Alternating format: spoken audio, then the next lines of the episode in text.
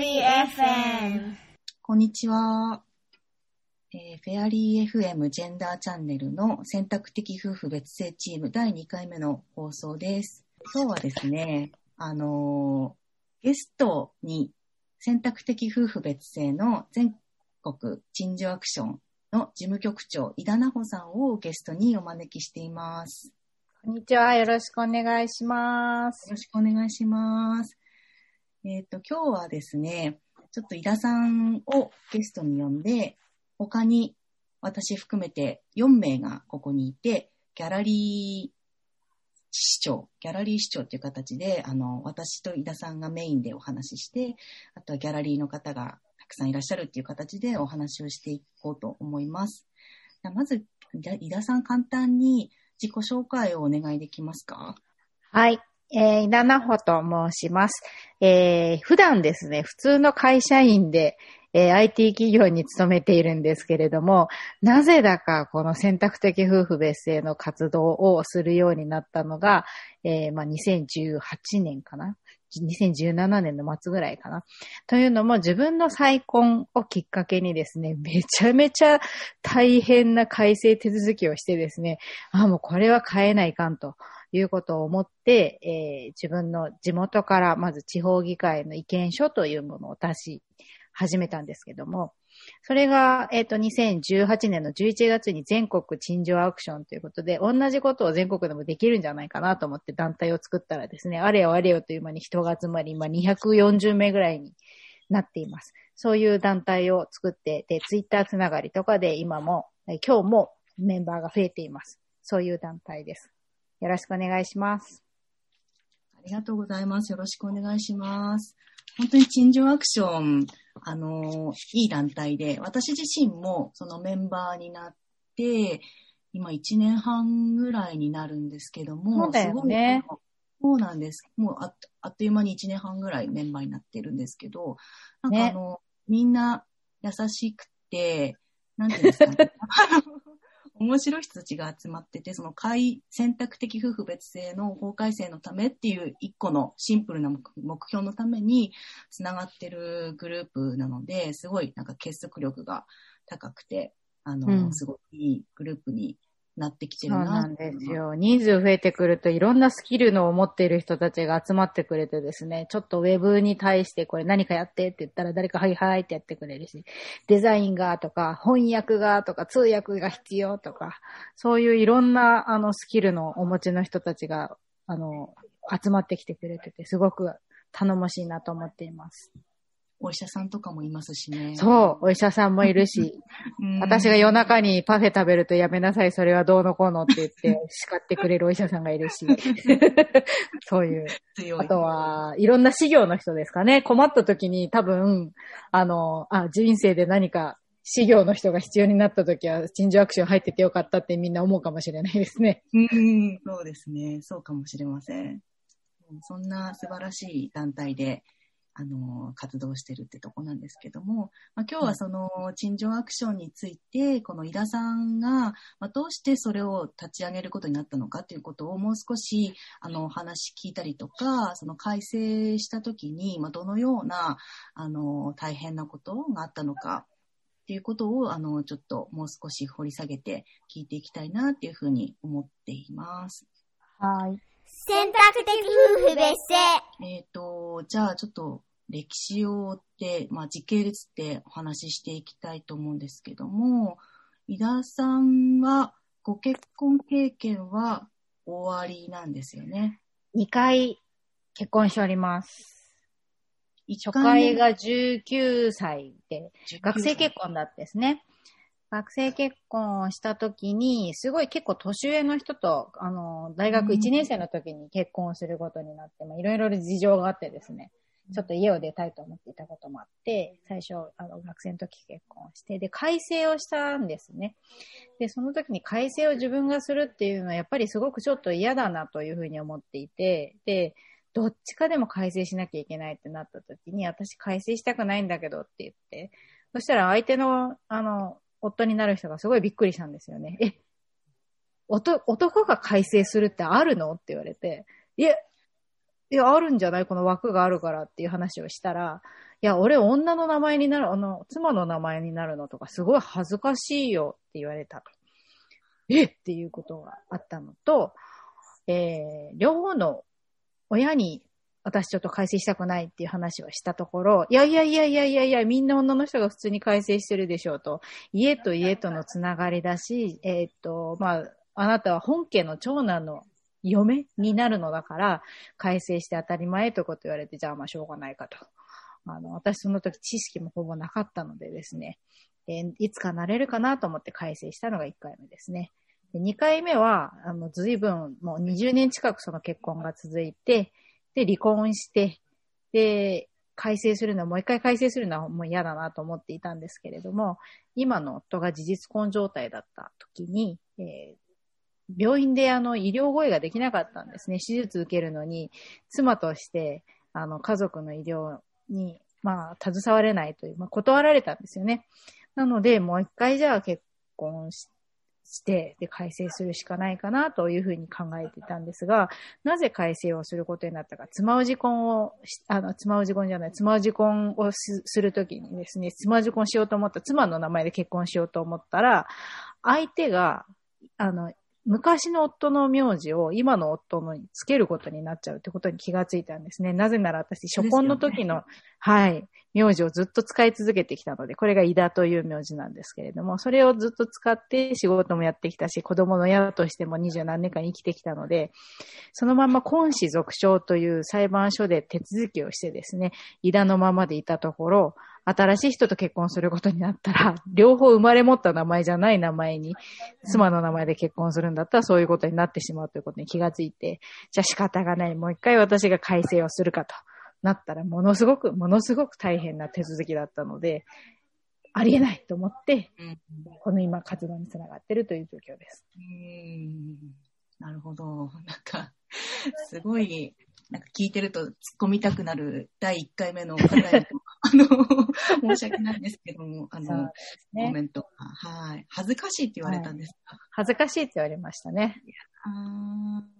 恥ずかしかったんでしょうね。そのね、11歳、12歳も下の、えー、妻の名字になっているなんていうことは、まずあると思ってなかったんですよ。すごいびっくりしてました。ああ、その恥ずかしいって言葉に、その、彼の、なんていうんですかね、その名前を変えることに対してのなんかいろんな、なんですか、男尊女卑だったそうですね。ものが現れてますよね。割とすごい家意識を持ってる人だったんですね。で、結婚して相手方の、あの、実家に行くと、やっぱり皆さん嫁が来たという感じで、うん、結構こう、悪い、悪い、まあ、飲酒的なところ結構あったりするまあ、地域柄もあるでしょうし、まあ、農家だったっていうこともあるんですけども、まあ、そういう、あの、状況だったので、彼の中も割と家制度脳だったんじゃないかなというふうには今思います。あの、恥ずかしいって言われたらその人と結婚しない方がいいよって、私、今から自分のね、19歳の子に言うんだとしたら、それはそういうふうに思う。まず19歳と結婚しようと思う30代はちょっとやばいと思うよ、みたいな ところは思ったりもしますけど、そういうふうに今は考えています。恥ずかしいって言われる人とは結婚しない方がいいよっていうふうに思います。にこれから結婚する人に私も伝えたいのが、あの、選択的夫婦別姓にしたいねって結婚するときに言ったときに、その相手の反応がひどかったら、ちょっとその人とはやめた方がいいよって私も、あの、おせっかいですけど言いたくなっちゃうような気はしますね。そうですね。なんかあの、平等だというふうに最初から思ってない人っていうのは、やっぱり結婚生活のあちこちで何かしらの、まあ、障害にぶつかることがあったりとかしますね。そうですね。あの、まあ一例ですけど、まあ元の夫の、あのは、えー、結婚してしばらく経って、子供が生まれた後に子供ちょっと大きくなったからじゃあ旅行行こうかって話をして、そして子供のいろいろなものを私が用意をしてさあ出かけようってなった時、え、俺の荷物は用意してないの？って言われた時に、え、なぜあなたのその荷物を私が用意するんだろうっていうのはちょっとびっくりしたことがあるので、まああれなんでしょうね。ケア、ケアをする人として妻をあの見てたっていうのが割と最初あったんですかね。いろいろこうね、あの、やりとりしているうちに治って、治ってきたところもあるんですけど、まあそういうちょっとびっくり感もあるようなうん。まあ、初めの結婚でしたね。なるほど。なんかその、ね、性を変えたくないっていうのの理理由が来てるところで、やっぱ他の行動に出るところってはきっとああるありますね。。あります、あります。彼の実家にいる間には娘のあのおむつは変えてあげないとかね。おむつを男の人が変えるのは恥ずかしいと思うから親族に見られるのは嫌だと。家でやる分には構わないけどっていうことを、あの、言われたこともありましたけどね。まあ、あの、いいところがあったので結婚したんですけれども、そういった意味で、まあ、あある意味家、家から、家制度のからちょっとやっぱり離れられない人だったなっていうのは今も思います。なんかその家制度っていうのも、もうないんですけど、よく井田さん言ってますけど、その婿とか嫁とか、そういうのもないじゃないですか。うん。ないですね、制度としてね。制度としてはもうない。第二次世界大戦の時に亡くなったんですよね。戦後すぐですね、1947年に家制度は廃止をされましたね。でもう亡くなってうん。何年だ、?60 70、74、4 70年目か。うん。にもなるのに、まだ未だにその家制度の、まあ、文化的な、慣習的なところが残っていて、未だに現代の人を苦しめてるっていうのがあると思うんですよね。なんか嫁とか、なんかすごい、まあ、関関西とか名指しするとあれなんですけど、テレビとかで芸人さんとかがよく使ったりとか、しますうんじゃないうんうん。う。うんんなんかその、父の嫁があってね。そうそうそうそうそうそう。ああいうのも、まあその、愛情込めて嫁って言ってるんだとか、うん嫁って言われて嬉しいっていう人たちが、もういらっしゃるんですけども、やっぱりその、言葉っていうのは変わるものだし、時代とともに変わるものだし、その言葉の語源を考えると、やっぱり呼ばれたくない人とか使われたくない人とかってもいると思うので、なんか、うんうんうん。うんそこそれを考えて使う人が増えるといいなと私は個人的には思ってるんですけど。そうですね。女性って家から家へね、譲渡される、まあ財産、生ける財産として存在をしており、生まれて、生まれた順とか性別でも家庭内主従っていうのが決まってるようなのが家制度だったわけなので、まあ家名を大事にしたいとかね、由緒ある先祖から受け継いだものを大事にしたいって思いはすごく終わりになるっていうのはものすごく、それは大事に個人の心情としてされたらいいと思うんですけれども、まあ、自分とか自分の配偶者だけではなくて、女性一般的に、まあ、あの、男性の下につくものであるというような、あ意識を持っている方っていうのはやっぱり改められた方がいいでしょうね。もうに2021年で令和だぞっていうふうにちょっと思ったりもします。そうですね。もう令和も2年になりましたからね。少しずつアップデートして。3?3? 3年か。あ、そっか。私、イ。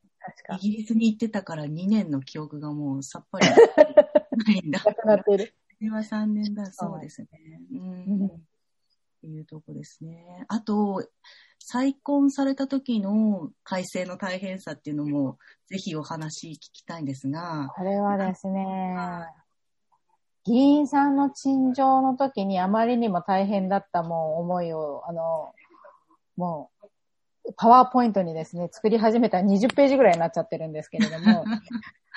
まあまあ大変だったわけですよね。で、あの、普通に私、あの、まあ一般的には、あの、女性、まあ改正した人が、あの、名義変更に走り回るんですけれども、私、子連れ再婚だったんですよね。そして、えっと、子供たちは名前を変えたくないと言ったので、え別戸籍になって子供たちは井田という戸籍に残り、え私が夫と今別の名前で、あの、一つの戸籍にいるので、一家庭に二つ、あの、戸籍がある形になってるんですけども、子供たちが名前が変わらなかったとしても、保護者名が変わるということは、学校とか塾とか、あとは大学学の当時、うちの息子、長男の方は大学生だったので、大学のまあ、えー学生ローンとかの手続きの保証人になっていたりとかして、それらをもう全部変えなきゃいけないということ。あとはもう40にもなって結婚するとですね、口座もいくつかあります。クレジットカードも1枚じゃありません。えーその他にも、えー例えば投資信託とか、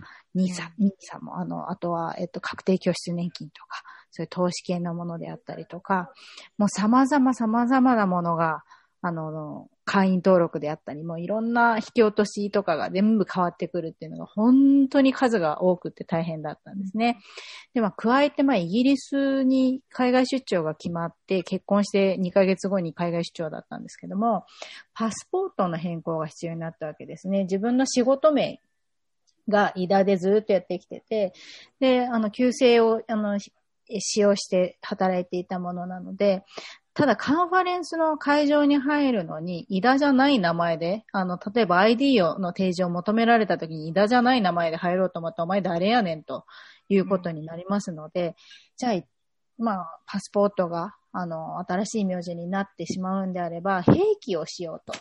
せめて、まあ、井田という名字がどこかに入っていないとダメだということで、まずカンファレンスの入場券とかをですね、えー、提示をするために、井田、佐々木、さあの、っていうのに変えたんですね。で、現地に掛け合って入場パスをそれ、やっぱり変えていったんですけども、本来、あの、パスポートには旧姓を併記するっていうのは禁止なんですよね。ただ、あの、まあ、併記をしようと、パスポートをやろうと思ったら、自分が普通にあのパスポートのまあ、更新をする手続きの他に、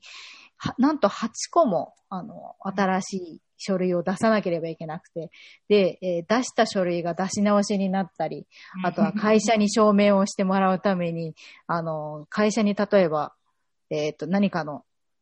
えっとね、旧姓を使用しているっていう証明書を会社に出してもらうんですけれども、それを社長にあの印鑑をもらって持って行ったところ、それを書いたのが私だったので、私の筆跡と一緒だから、あの、出し直しですって言われてですね、都合3回パスポートセンターに行くとか、そういうことをやっているうちにですね、もうだんだんこうちょっと頭がおかしくなるぐらいもう怒り浸透になってくるわけですよね。あの、それでまあ、改正した方だけが6000円払って、それで、そんな時間使ってやるということと、その後も、あの、パスポートを変えたとして、そしたらクレジットカードも変えないと海外に持っていくには、その名義が一致しないものクレジットカードを持ってると偽造かなみたいな話になりますので、うん、クレカも変えていこうと思ったところ、うん、新規カード発行と同じ扱いですって言われちゃったんですね。要はクレカ名と銀行口座も一致しなければいけないのに、えー、クレカの番号自体を変えなければいけなかったわけですよね。そうするとそこに紐づくすべての引き落としとかも生活のあらゆるものを変えていかなければいけないと。で、これ、銀行口座も変えていく。そしてまあ、すっごいこれが大量にやっぱりあったわけですね。そこからもう全部私一覧にしましたけど、まあ、印鑑証明とかね、あの、そういう住民票とか免許証とかも、そういう公的なものだけではなくて、もうありとあらゆるものを変えていくと。まあ、子供の保険とかもそうですよね。で、親しくもない仕事先の人にまで、やっぱりここでちょっと結婚、離婚、再婚みたいなことまで話さなきゃいけなくて。そう。話して、それでちょっと口座名変わっちゃったんでって言って、給料が振り込めなくなったりですとか、そんなトラブルやってるうちにですね、ふと気がついたんですけど、私の姉は別姓で結婚してるんですよ、カナダ人と。なんか、なんか問題あるって言ったら何も問題ないわけですね。めんどくさすぎることをどうして私たちだけやらなきゃいけないのかって思った後に、もう世界のだけ中で日本しかこの強制的な同性っていうのがないと知ってですね、はーってなって、もうこれを変えなきゃいけないっていうふうに思ったのが、まあ、始まりでしたかね。あまりにも大変で、ついツイッター始めちゃいましたよね。もうツイッター始めたのが、まあ、その文句を言うためだったんですけど、ブツブツブツブツつぶやいてるといろんな人が、仲間になってくれて、いろんな知識を授けてくれたり、そこは変えなくてよかったのにとか言われて、もう早く言ってよみたいなこといっぱい、ツイッターでですね、えー、お話をいただいて、そこから今の半島のコアになるメンバーと出会えたのはやっぱりツイッターでしたかね。うん私もツイッター絡みで、あの、別姓のランチ会っていうのを知ったので、本当にツイッター様々っていうところですね。そう、ランチ会もやりましたね。最初来てくれたよね。新宿でやったんだっけ？そうですね。うんうんうんうん。あの時に、本当に私その一人で苦しんでた時期だったので、新宿にもう恐る恐る初めて。どんな怪しい人がいるかみたいなね。いや、どうしようと思いながら一人で、その時は夫はな、あの、うん、いなかったから、一人で本当に泣きそうになりながら、うんうん、本当に毎日泣いてたんですよ、その当時。で、ああ、そうだよね。はい。なんか、怪しい会じゃないかなとか思いながら行ったら、本当にみんな優しくて、で、全然別別姓のカップル、事実婚カップルの方、本当に長くあされてる方いらっしゃってるじゃないうんですか。うんうんうんあの人たちも、全然なんか別姓だけど、あの、絆とか全然普通だよ、みたいな、そういうことをなんかさらっと言ってたし、すごいいい会だったなっていうのが。ああ、そうね。あの時は盛り上がりすぎて喉痛くなったぐらい喋ってたんだよね、みんなでね。そう。それ、これ、これほんと嫌だよねって言ったら、それあるねー 嫌だよねーみたいな。そういう話をたくさん、あの、できる。しかも対面でできるって、親しくもない人にあんまり改正苦痛だって言わないじゃないですか。うん。だそれを全然。時沖縄からも来てましたよね。そう、そうなの、そうなの、そうなの。沖縄から行くさーって言ってメンバーが来てくれて、それで、あの、ランチ会やろうって話になってみんな集めたんだけれどもうん、その時に、まあ、初めて、あの、初めましての人の方が多かったかな。うんそれでまあ、ね、こういう時どういうことをやってたとかいうのをやっぱ聞いてですね、一つのことでなんかね、オタクの集まりとかもそうですけど、やっぱり一つのことで何か共通の話題があると、全然年代とか性別違っても、そうだよねみたいな、あの、改正した後に来る、あの、すぐ送りつけてきやがる、あの、印鑑証明を無効にしてやったぞ通知、あれ、ムカつくよねみたいな話とか、そういうので盛り上がりましたね。面白すぎる。ちょっと、笑い、笑うとこじゃないんですけど、なんかね、その、か、か経験した人しかわからない辛さみたいなので、盛り上がれるんですよね。ありますね。どの順番でやればいいかとかね、改正手続きをどの順番でやるのがいいかとか、どれはやらなくていいのかですよね、あれ。そう、やらなく、そうそうそう。うん。やらなくていいとこまでやらないようにして、なんとか規制を守る、なんかね、ダンジョンみたいな手続きをどうに、どうすり抜けるかみたいなやったりですね。あと私、今、夫を離婚してるんですけど、妻を離婚に切り替えようかっていう話をしてて、ねえ、どうなのでそれ。うん。どうかなっていうので、その陳情アクションのメンバー、妻を離婚に切り替えた人の経験者を、あの、つなげてもらって話したりとかして。三重の子だったよね。そうです、そうです。三重の方と、あと福岡の方。あ、そうそうそうだね。はい。にお話聞いて、いや、あの、役所でもこういう言い方すると、あ、こんなこと、ポッドキャストで言ったらいい、言っちゃったらダメなんですかね。その、役所でこういう言い方すると、返す、あの、通りやすくなるよとか、そういう裏技とかを聞ける貴重な回になってます。そうなんですよね。だって、普通に考えたら二十何年結婚していて、一回ペーパー離婚をした後に、妻の名前で結婚し直すっていうのは、行政の人もレアケースなので、これなんでやねんっていう風になるわけなんですよね。だから、それをどうやって説明するかみたいなね、話があったりそうなんですよね。裏技共有お願いしますって言裏って技共有、裏技共有。そう、私も知らなかった。私も知りたかった裏技っていうのをうちのメンバーはたくさん持っているんです。た、例えばですね、うんなんでしょうね。あの、結婚したからといって、あの、簡単にもう銀行口座をもう変えない方がいいと思うんですよね。そう。クレカとかそう。なのよみんな結構結婚したからって言って、変えないといけないって思って、正直に変える人って多いと思うんですけど、そうあれは変えない方がいいんです、変えない方がいい。変えない方がいい。あの、自分の名字をいつか取り戻したいと、例えば法改正された後に取り戻したいと思ってる人は、できる限り社会的に自分の名字の継続性っていうのをキープしていかないと、やっぱりいけないんですよね。そうしないと私みたいに真面目に全部変えてしまった人は、法改正された後も多分同じ手続きをもう一度やると思うと苦痛すぎて、私このまま多分アイデンティティを失ったまま死ぬんだなって今ちょっとね、法改正された後みんな幸せになってくれ、あれの屍を越えていけぐらいな感じで思ってるんですけど、多分私はもう別姓には戻せない、戻さない方が、まあいいのかなと。自分の子供のために、子供の世代にもね、引き継ぎたくないから今これやってるんですけれども、やっぱりそのまんまの名字をできる限り継続してできて持っていた方が、後々、あの、いいですよということはありますよね。うん、そうですね。うんやっぱり一旦戻しちゃうと、元の名字に戻すっていうのの大変さっていうのがあると思うので、そう。またね、戻すのもストレス、手続きの大変さがあるのでね。はい。うんあ、と、改正の手続きってやっぱり漏れがあると思うんですよね。どれだけ全部やったと思っても、どこかで、あ、む過去の名字が必要なものが、まあ、出てきたとか、まあ、これ過去のままだったとか、そういうことってあると思うので、そういう時の整合性のためとかに、やっぱり昔の ID っていうのを持ってた方が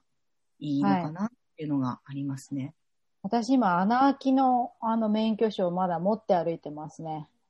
自分がイダだというものを証明するものがなくなっていて、で、えっ、ー、と、旧姓の兵器をマイナンバーと住民票にはしてるんですけど、それ生まれ持った名前で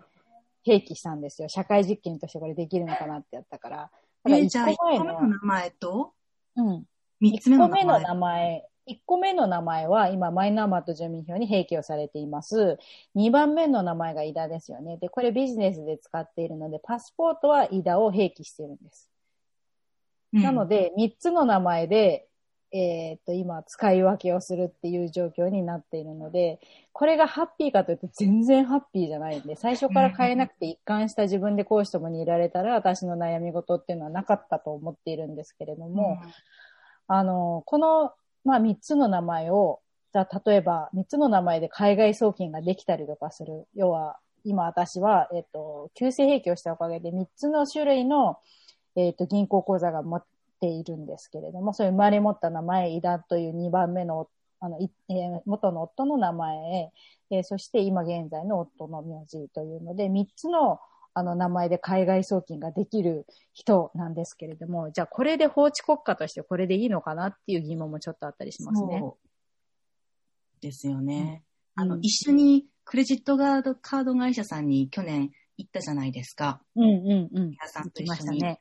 その時に学んでいったかっていうことをちょっと簡単に説明しますと、えっ、ー、と、クレジットカード会社で家族カードっていうのを、うん、あの、うん、認めない会社さんが何個かありまして。あ、事実婚だとね。あ、間違えた。事実婚化だとですね、うん、事実婚だと家族カードっていうのを作れないよっていう規定を作ってる会社さん結構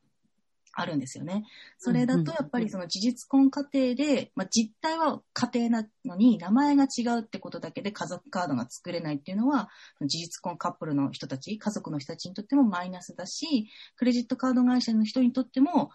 潜在的な顧客を失うっていうことにつながってるっていうので、えっ、ー、と、まあ、あまりウィンウィンじゃないよねっていうので、まあ、クレジットカード会社さんから、もしよかったらその選択的夫婦別姓について、一言政府に言ってくれませんかっていうお話をしに、あの、ミーティングっていうかお話をしに行ったことが去年あったんですけども、その時にクレカ会社の方が言っていたのは、クレジットカード会社の方では、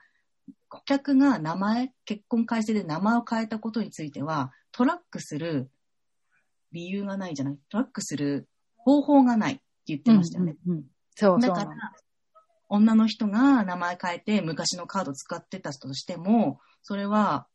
あの、見つけられないし、ファインドアウトできないから放置みたいなことを言ってて、う。んそそれってどうなのみたいな。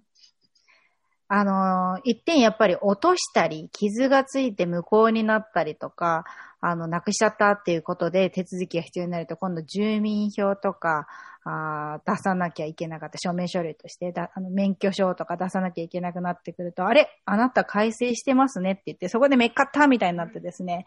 えー、旧姓のままではいられなくなったりとかもするというのはあるんですけれども、まあ、トラックする方法がないんですよ、本当に。だからそれをもうずっとずっと、まあ、隠し財産のようにしてですね、持ち続けてる人っていうのは、もう二十何年ずっとその旧姓でクレカを持っていたり、銀行口座を持っていたり、り、できるだけ引っ越した後、引っ越した、あのー、ところの住所と自分の名前が一致したものを出さなくて済むようにして頑張って守ってる人たちは結構たくさんいるんですよね。そうそう。やっぱり事実婚を家族と認めない利点がちょっとわからないっていうのは、あの、やっぱりあるっていう、あの、事実婚を家族として認めてしまうと、なんかいろんな組み合わせが可能になるからなのかな。ちょっとよくわかんないですけど、例えば何かカードを支払うのに踏み倒していったときに、法的な家族じゃない人がじゃあどこまで保証してくれるのかみたいなところが、あの、曖昧だからかもしれないですよね。そのカード会社からすると。なので、えっ、と、そういうのは、なんかちゃんと、あの、法律婚をした人にっていうふうに考えるのは、まあ、無理からぬことであるんだけれども、うんじゃあ名前を失わないと結婚ができないっていうところに、じゃあそれに対しては、あの、やっぱり国に対して物言うところを一緒にやってくれないかっていうことですよね。そうなんですよね。うん。あギャラリーからコメントが来てるので、ちょっと今読んでみますけども、まあ、日本は、日本は世帯ごとをまとめている戸籍制度で管理しているイメージ。米国はじめいろんな国はソーシャルセキュリティナンバーがよく使われますよね。日本でマイナンバーが普及するとそこら辺変わるんですかね。ああ、ね。あの、でも名字が持っているその音、音として相手を呼ぶ故障として使うっていうのはずっとあると思うんですけども、こういったシステム面で何かしら共通の、ま、まあ、マイナンバーがいいかどうかはまた別にして、共通の、まあ、ソーシャルセキュリティナンバーみたいなものっていうのはずっとあると、例えば納税の時とか、医療の時とか、まあ、同じ一貫した人であるということを証明できる何かしら術があるっていうので、ある程度は解消できる部分もあるとは思いますよね。うーんまたコメントが来てます。日本は戸籍があっても銀行口座や税収と紐づいたアイデンティティを管理できていないから、今回のコロナの保障でも行政の実務が偉いことになったという話がありましたね。そう、これはあれなんですよね。あの戸籍とはちょっと違うんですけど、世帯主、世帯主とか戸籍の、まあ、筆頭者っていうのは、まあ、ちょっと似通ってるの別物ですね。世帯主に対しての給付っていうことをやったので、それが例えば別居しているご家族であったり、DV で逃げてる人が自分の給付を受け取れなかったりっていう問題につながっているので、あの、誰かがリーダーで従属する人、メンバーがいるみたいな形ではなくて、各々が独立した人間であるということをやっぱり認め合う制度にしなければいけないなというふうには思っています。あの、私、戸籍制度はあっていいと思うんですよ。家族を単位として、まあ何かまとめるものはあっていいと思うんですけど、筆頭者とか、あの、世帯主っていう概念はやっぱり主従をつけるものに当たる。そして、えー受け取る人と配分するっていうふう、受け取る人から配分をするっていうことになると、やっぱり従の方になるわけですね。従属っていうものになるので、それを、やっぱりその関係性は非常に不健全であるし、これからの社会にとっては望ましいものではないなというふうには考えています。うんあの、その話聞いて思い出したのが、私、福島県出身で、あの、うん震災の時に、実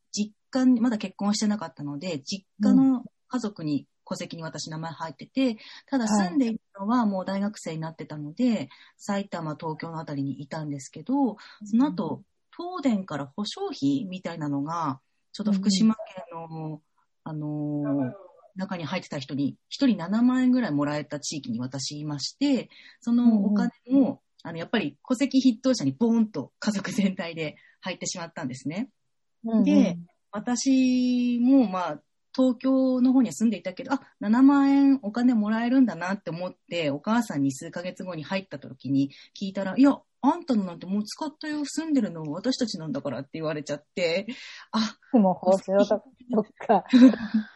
そうなんですことなんね。だって思って、まあこれは親子関係で別に私の親と、まあ、そこまで仲がね、悪いとかそういうわけでもないので、まあそっかってなっちゃいましたけど、それがうん本当に DV とか、あの、うん。経経済的な DV してる家族だと、もう有無を言わさず、戸籍筆頭者の人たちが、ね、もう自分で使っちゃうとか、もう容易にあるんだろうなっていうのを、まあ、例、私の例ですけど、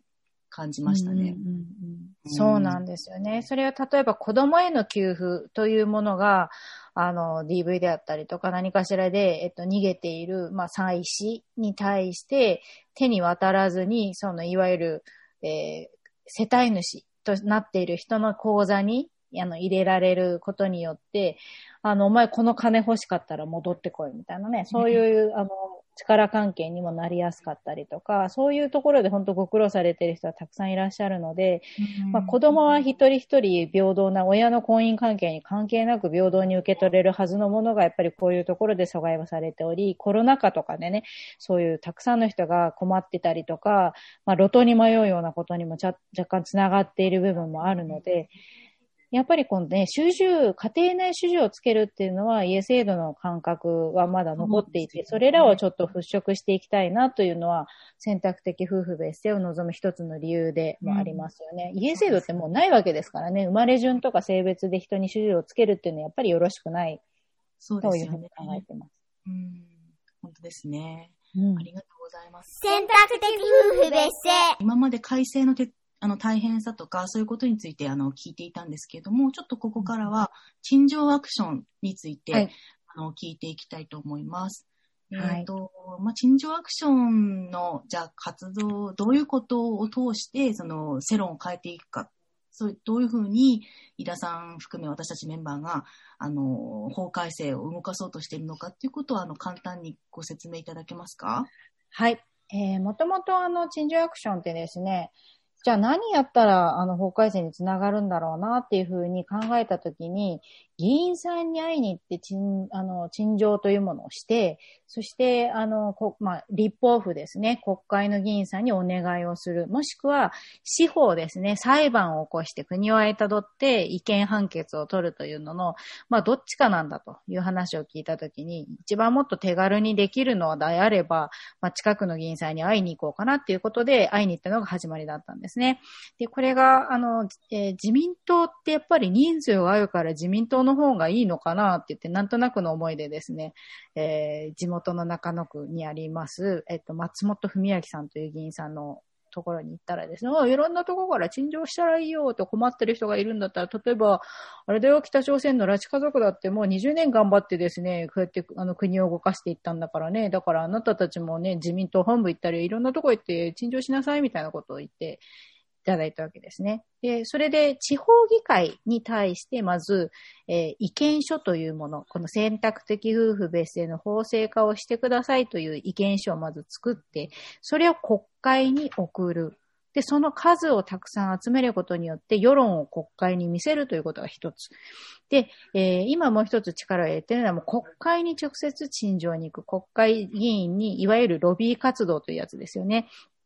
困りごとを伝えて、で、えー、っと、それを、あの、やっぱり法改正をしてもらうために、当事者ってこういうことに困ってるので、このように法律を変えていただくとこういうふうになりますという、まあ、青写真みたいなものを見せてですね、そして納得していただいて、賛成に回っていただくというような、あの、説得の、地方議会からのやつが一つ、国会に直接っていうのが一つということで、で、なんでじゃあ地方議会でそんなに回りくどいことをやってるのかっていうとですね、やっぱり地方それぞれから、あの、議員さんというのは国会にに送られているわけですね。お膝元で、えー、可決した意見書が、例えば出ましたとか、あの、そういうニュースになると、やっぱり有権者の、まあ、心情とか気持ちとか動きっていうのを、えー、議員さんってすごく意識されますから、あ、じゃあお膝元で決まったんだったらやっぱり望んでる人多いのかな？じゃあそれはやっぱり変えていった方がいいのかなっていう気持ちにもなってもらいやすいということが一つと、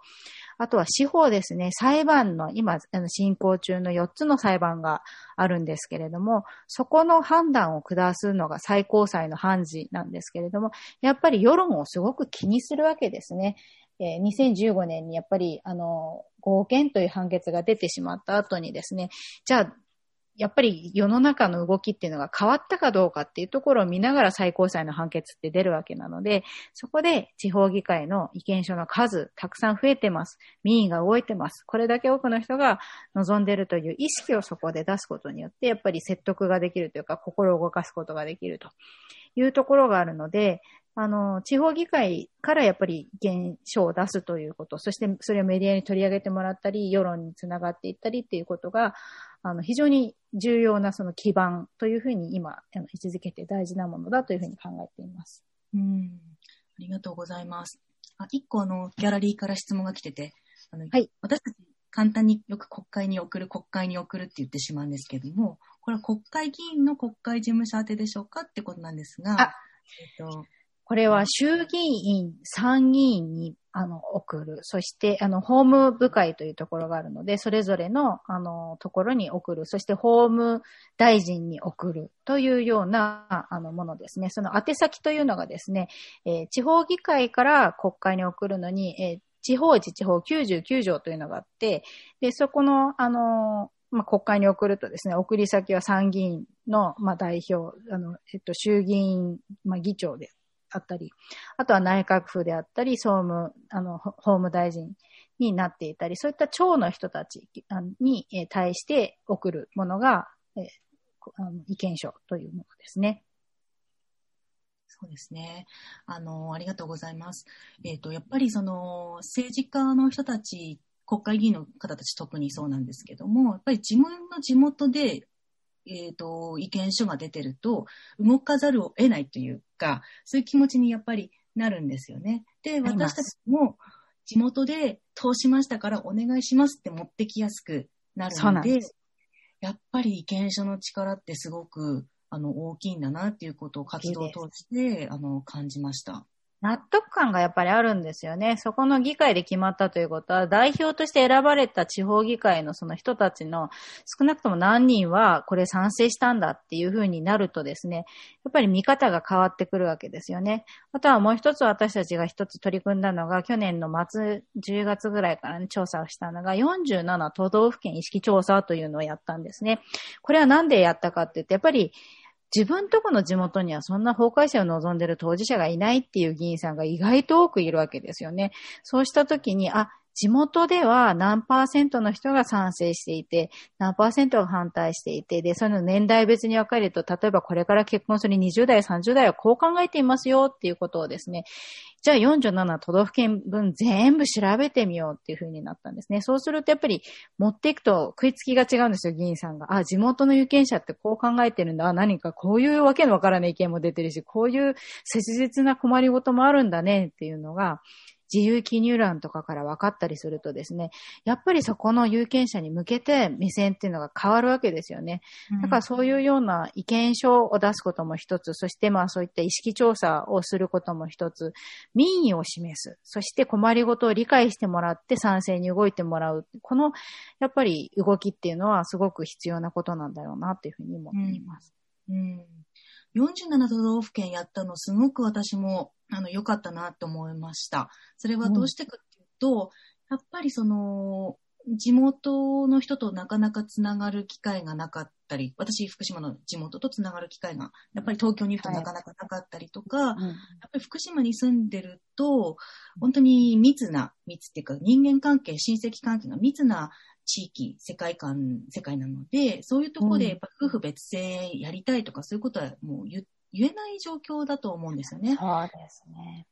でも言えないけど、ちょっと、あの、くすぶりを持ってる方っていうのは絶対いるだろうって私は思ってたんですけど、その方の可視化ができてなかったんです、それまでは。47都道府県意識調査やるまでは。でも、意識調査やって、蓋を開けてみると、福島県、えっ、ー、と、賛成が65%いったんですよね。うん、で、うんうん、賛成が反対してる人の割合、賛成してる人の割合、数を反対してる人の割合で、うん、えー、数で割ると、5倍ぐらいいたっていう、うんうんうん、結構嬉しい調査結果が出まして、で、あ、やっぱり仲間いたんだって思ったんですよね。で、それで私はそ、うなんそれが嬉しくて、で、その方たちと必ずしも繋がれなかったりとか、必ずしもその人たちが陳情アクションのメンバーにならなかったとしても、私がなんかツイッターで、あの、福島のメンバーですみたいなことを発信し続けていれば、その人たちがなんか、あの、まあ、東大みたいな感じで、ああ、そこにもやってる人たちがいるみたいなで、そうなんですよ。すごくいいなと思って。そうなんですよ。今それぞれの各地でツイッターアカウントできてたり、新庄アクション沖縄とか新庄アクション新州とかでできてたりとかするんだけれども、誰かが松明を持ってここに立ってるよ、だから一緒に仲間になろうよっていう風にやってあげるとですね、声が出せなかった人たちが、あ、私も声出していいんだ、これ嫌だって言ってよかったんだっていう風に思うわけですよね。で、その数値で見ると、まあ沖縄が、えっと、賛成の人は反対の人の10.3倍いて、そして一番低かった、あの、愛媛県でも、えー、2.4倍、あ、2.4倍、そう、2.4倍の人たちが賛成の方がもうすでに多いんですよ。どんなに反対が多い地域でも、2倍以上の差をつけて賛成の人が多いわけですよね。で、さらにそのローデータっていうのを見てくると、今度本当に切実な声ってがあるんで、例えば、えっ、と、私はこれから結婚しようと考えているんだけれども、やはり改正をしてくれるだ、あの、まあ、夫には会えない。だから、もうこのまま一人で死んでいくのかもしれないみたいなね、声があったりとか、うん、あの、一度離婚をしたんだけれども、その後やっぱり名字の問題で非常に悩んでいるという声であったり、そういうのってあんまり気楽に人に言うようなことじゃないものを、うん、そういうところで声が読み解けるっていうのがすごく、あの、大きな意義があったんだなと思うんですよね。で、愛媛県のね、ローデータ、私この間ちょっと愛媛のメディアに送るのに見てたんですけど、すごいのがあって結構、あのー、40代、50代の男性がですね、まあ、この年代の人たちっておそらく改正をした当事者ではないし、これから改正するつもりもない人たちがですね、あの、女は男に、あの、男の言う通りにしてればいいんだみたいな意見を書いてたりとかするわけですよね。で、はぁーって思って、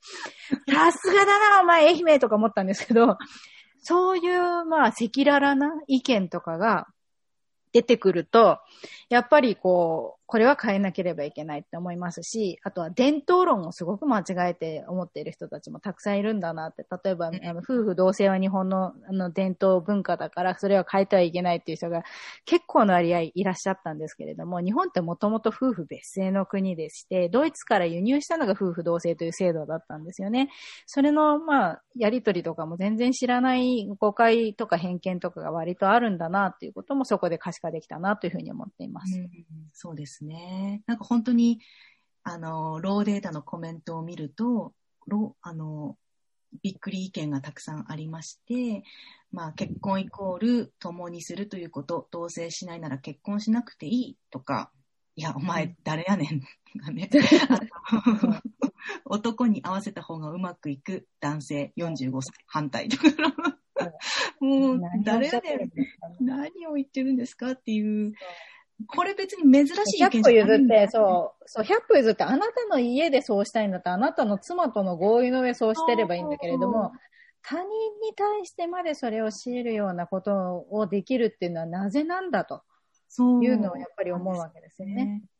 これはオンラインで調査しましたかっていうそうなんです。オンラインで調査しました。えっと、世界10位、日本では1位の大きな、あの、インターネット調査を、あの、しているインテージという会社があるんですよ。これ結構、あの、いろんな官交官庁ですとか、まあ、内閣府とかもですね、えー、意識調査に使っている会社さんなので大きなところだったんですけど、そこにインターネット調査ということで、え、やっていただきました。結構細かいところまでいろいろなツッコミを受けて監修をしてもらってですね、レポートもかなりビニーリ、サイニーリやっていただいたんですけども、これ結構な費用がかかっているんですよね。これクラウドファンディングで、えっ、ー、と、